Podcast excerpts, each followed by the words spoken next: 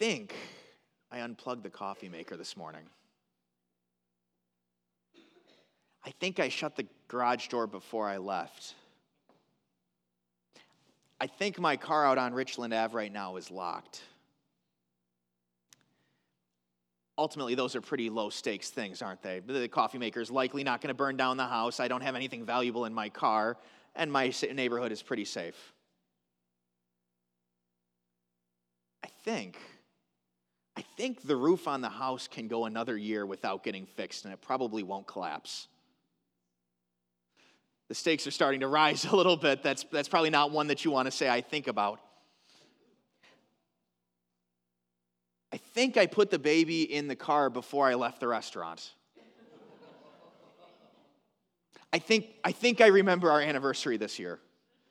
These are some of the highest stakes, I thinks, possible, and they are ones that you would almost certainly say, Pastor, there is no way that you should be saying, I think about that.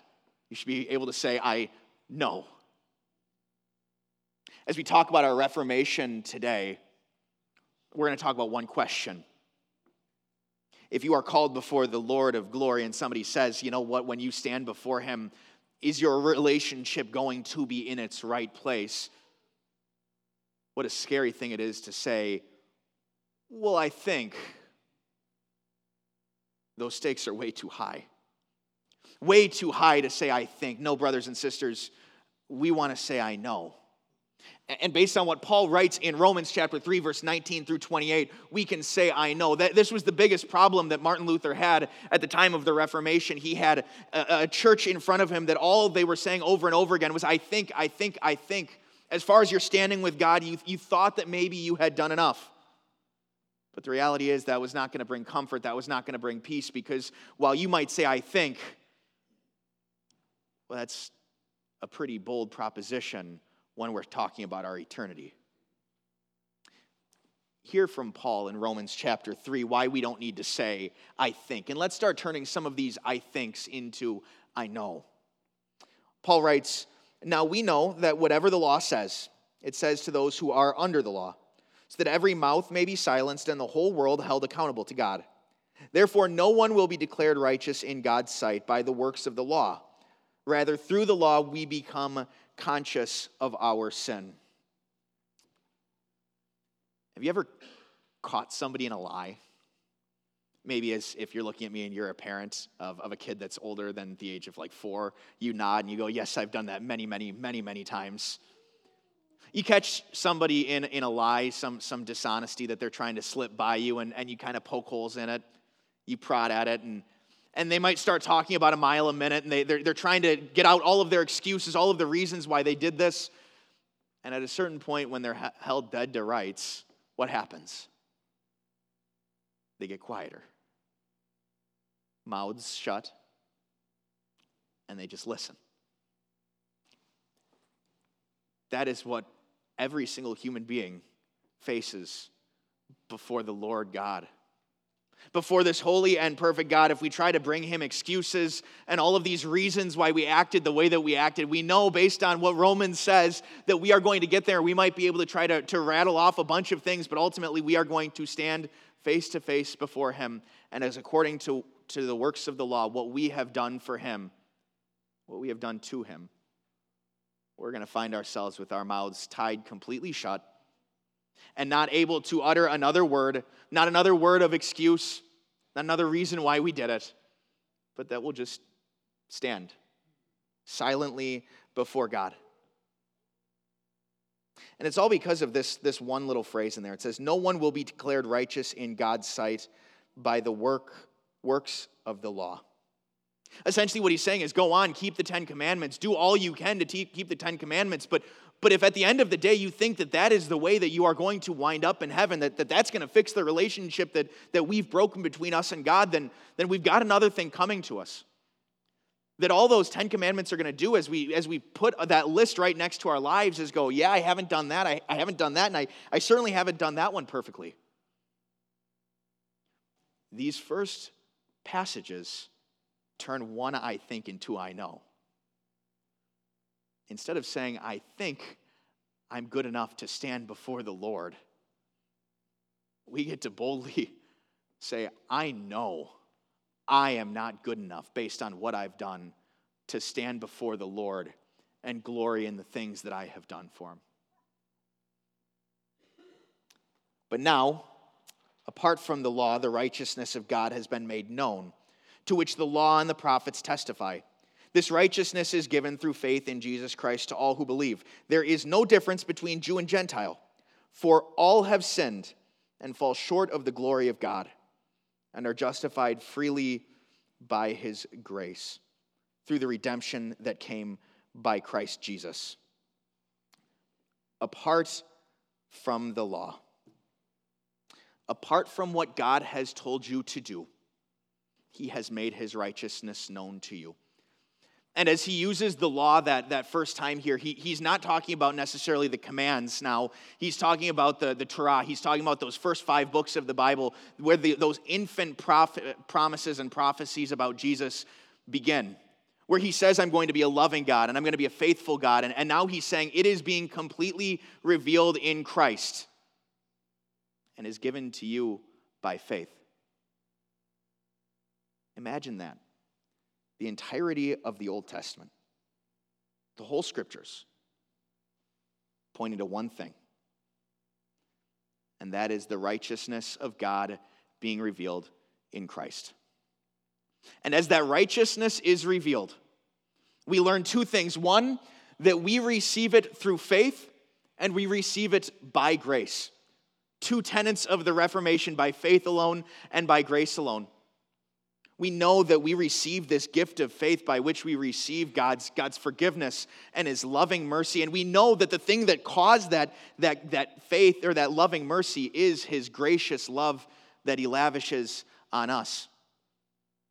And so faith and grace, yes, those two also answer a question, answer those questions. We don't have to say, I think my faith is strong enough. Dear brothers and sisters, it's a gift from God, I promise you. If God has given you faith, it is plenty strong to accomplish whatever, whatever He wants to, desire, uh, to, to accomplish in your life. And as far as the grace of God goes, we don't have to say, I think the grace of God covers me. I think his atoning sacrifice was good enough to cover my sins. I think he has blotted out every sin from his eyes. We don't have to say any of that stuff. We get to say, I know I know that His grace covers me. I know that His love for me is relentless. And that's found in this next section of verses. Listen very closely to these ones. God presented Christ as a sacrifice of atonement through the shedding of his blood to be received by faith. He did this to demonstrate his righteousness because in his forbearance he had left sin, the sins committed beforehand unpunished. He did not he did it to demonstrate his righteousness at the present time, so as to be just and the one who justifies those who have faith in Jesus. I know what you're thinking. Okay, Paul, how about you break that up into a few more sentences and make that one a little bit a little bit clearer? But what he's saying here is for a long time it seemed like God was leaving sin unpunished. If you look throughout the Old Testament, you see the people of Israel ping ponging back and forth between faithfulness to God and unfaithfulness to God, between service and rebellion, and you see it go back and forth, and you go, you know what, God, it feels like you never, you never seem to really punish them. It seems like people don't really get what they deserve. You see even the, the, the sins in the lives of the people that are faithful to God, and you go, God, it doesn't really seem like you're punishing sin. It seems like you're letting a lot of stuff off the hook. And for a long time, he was saying, Yes, Yes, it might seem like that, but that's because I am storing up my wrath for one person. I'm storing up punishment for one person, and that was his son. He stored up his wrath and his punishment. And he spilled the blood of the lamb. That way, you and I's blood wouldn't have to be spilled. That way, when, when we came before God and our mouths got shut and we, we had no excuses before Him, God wouldn't say, Look, if you don't have any good excuses, then, then, then be gone with you. But instead, He says, No, a sacrifice has already been made for you. And we learn that he did it for two reasons. And they're, they're written in our scriptures for today.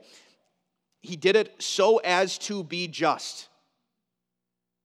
He punished Jesus so that he could be a righteous and holy God.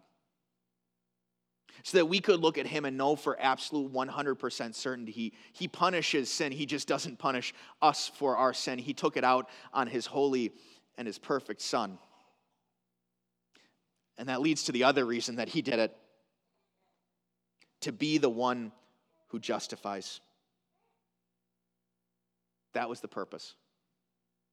So that the blood of Christ could be a substitute for yours so that the blood of Christ could be a substitute for your works, so that everything that, that you did was not the means for salvation because we know that was never going to be good enough. He, he spilled the blood of his son and, and he poured it out lavishly for you because he said, Your works aren't good enough, but my son's blood, that, that is plenty to pay the price of your sins. That is plenty to pay your entryway into heaven. Dear brothers and sisters, that is what we lean on. That is what we hope in and that is what we are certain of is that blood that Jesus spilled for us that says you you don't have one sin left to be held accountable for. And so instead of saying, I think my Lord's sacrifice was strong enough for even me, we get to say, I know there is nothing more powerful than the blood of the Savior who took on flesh who died as true God and man and who did so out of deep and abiding love for me, I know that that is all I need for my salvation. And that is the reason why Paul can gladly write these last couple of verses. So, where then is boasting? It is excluded. Because of what law? The law that requires work? No, because of the law that requires faith. For we maintain that a person is justified by faith apart from the works of the law. This is why we can boast. Not in the things we do for one another, not, not in our acts of service in this life. We are able to boast in nothing other than the blood of Christ. And, and dear brothers and sisters, where else would we want to boast? In Jesus' blood, we get to boast about something that is perfect, something that nobody is able to, to hold up their finger and say, eh, but. No, when we boast in the blood of Jesus, we are boasting in something that is, is flawless, spotless, and that is yours. And this right here, dear brothers and sisters, is why Martin Luther was really struggling. He looked at his church and he saw a lot of I thinks. I think I've given enough money. I think I've been good enough. I think my God is loving. I think the word of God stands forever. I think that the person that sits at the top of our church is, is saying the right things on behalf of God. There were a lot of I thinks in his life, and, and he wasn't so sure about that.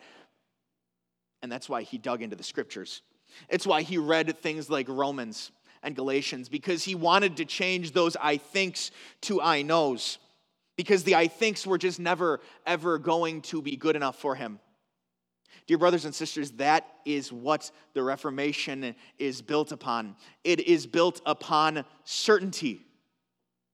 Being able to say that there are certain things that we know about ourselves, certain things we know about God, and certain things we know about our eternity with God that we can say without a doubt are true. I often caution people when you're dealing with other teachers, when you're dealing with maybe other, other churches, it's easy to sort of fall into this, this idea that everybody's kind of doing the same thing, everybody's teaching exactly the same. But that's not often and not always true. There are others that would say, You've got to be good enough for God. We teach that God was good enough for you. There are others, there are others that teach that, that if you find like you're, you're failing in your faith, that you've just got to work hard enough. Because clearly, if your faith isn't working for you, then, then there's something wrong with you that you need to fix with God. We say that's already been fixed. And that any gift of faith that God gives to you is, is completely perfect for your salvation. There are others that say that, that reading the Bible is nice because there are some really lovely things in there that it says about our life and about our God. We say, no, no, no, it is not just that. It is the very means by which God takes you by the collar and drags you nearer and dearer to Himself. There are people that, that might tell you that, that if, if you want to actually have confidence in your salvation, then you have to look at the works that follow after them. And if they're not getting better, then you are in trouble because guess what? That means your faith isn't where it needs to be. Dear brothers and sisters, we teach that, that your, your Savior took on flesh, He took on every temptation that you have, that He walked for you in this life, and now He walks with you in this life, knowing that you are going to stumble, you are going to fall, and you are going to fail. And every single time, He is going to be there to pick you back up. Not to say, shame on you, your faith is dead, and so are you, but instead to drag you once again closer to Him. Certainty is not just at the heart of being a Lutheran certainty in your salvation with God is it's at the heart of Christianity. And that is why we see those solas brought forward by Martin Luther, why he said, in, in, in, by scripture alone do we learn about our relationship with God. By grace alone is that relationship made right. And by faith alone do we receive the, the blessings and the benefits like that forgiveness because he looked around at this world and he said, There is plenty of uncertainty to go around. But uncertainty of faith, uncertainty of grace, and uncertainty of scripture, those just, those just have no place. No place in, our, in the church and no place in our lives. This sort of all kind of rubber meets the road moment for me. Uh, this last couple weeks, I, I, found that I have two fairly fairly close relatives that, that that received a cancer diagnosis. Boom, boom, just back to back. And all of a sudden, I think is not good enough. As you stare mortality in the face, as you stare loss in the face, as you stare eternity in the face, I think is just not going to do the job. But, dear brothers and sisters, I know I know that my Savior walked in my place for me. I know that he went to the cross for me. I know that he stood victoriously on the devil's throat when he burst forth from the tomb. I know that he did that for me. I know that he comes to me in his word, and I know that his, his word is perfect, unchangeable, and everything I need to know about my relationship with him.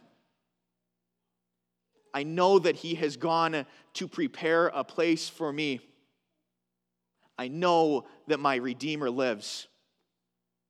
And I know that where he is, there I will be, and there will all of the other Christians who believe in him be as well at the end of this life. I think's not good enough. But you can face anything when you know what your Savior has done for you. Amen.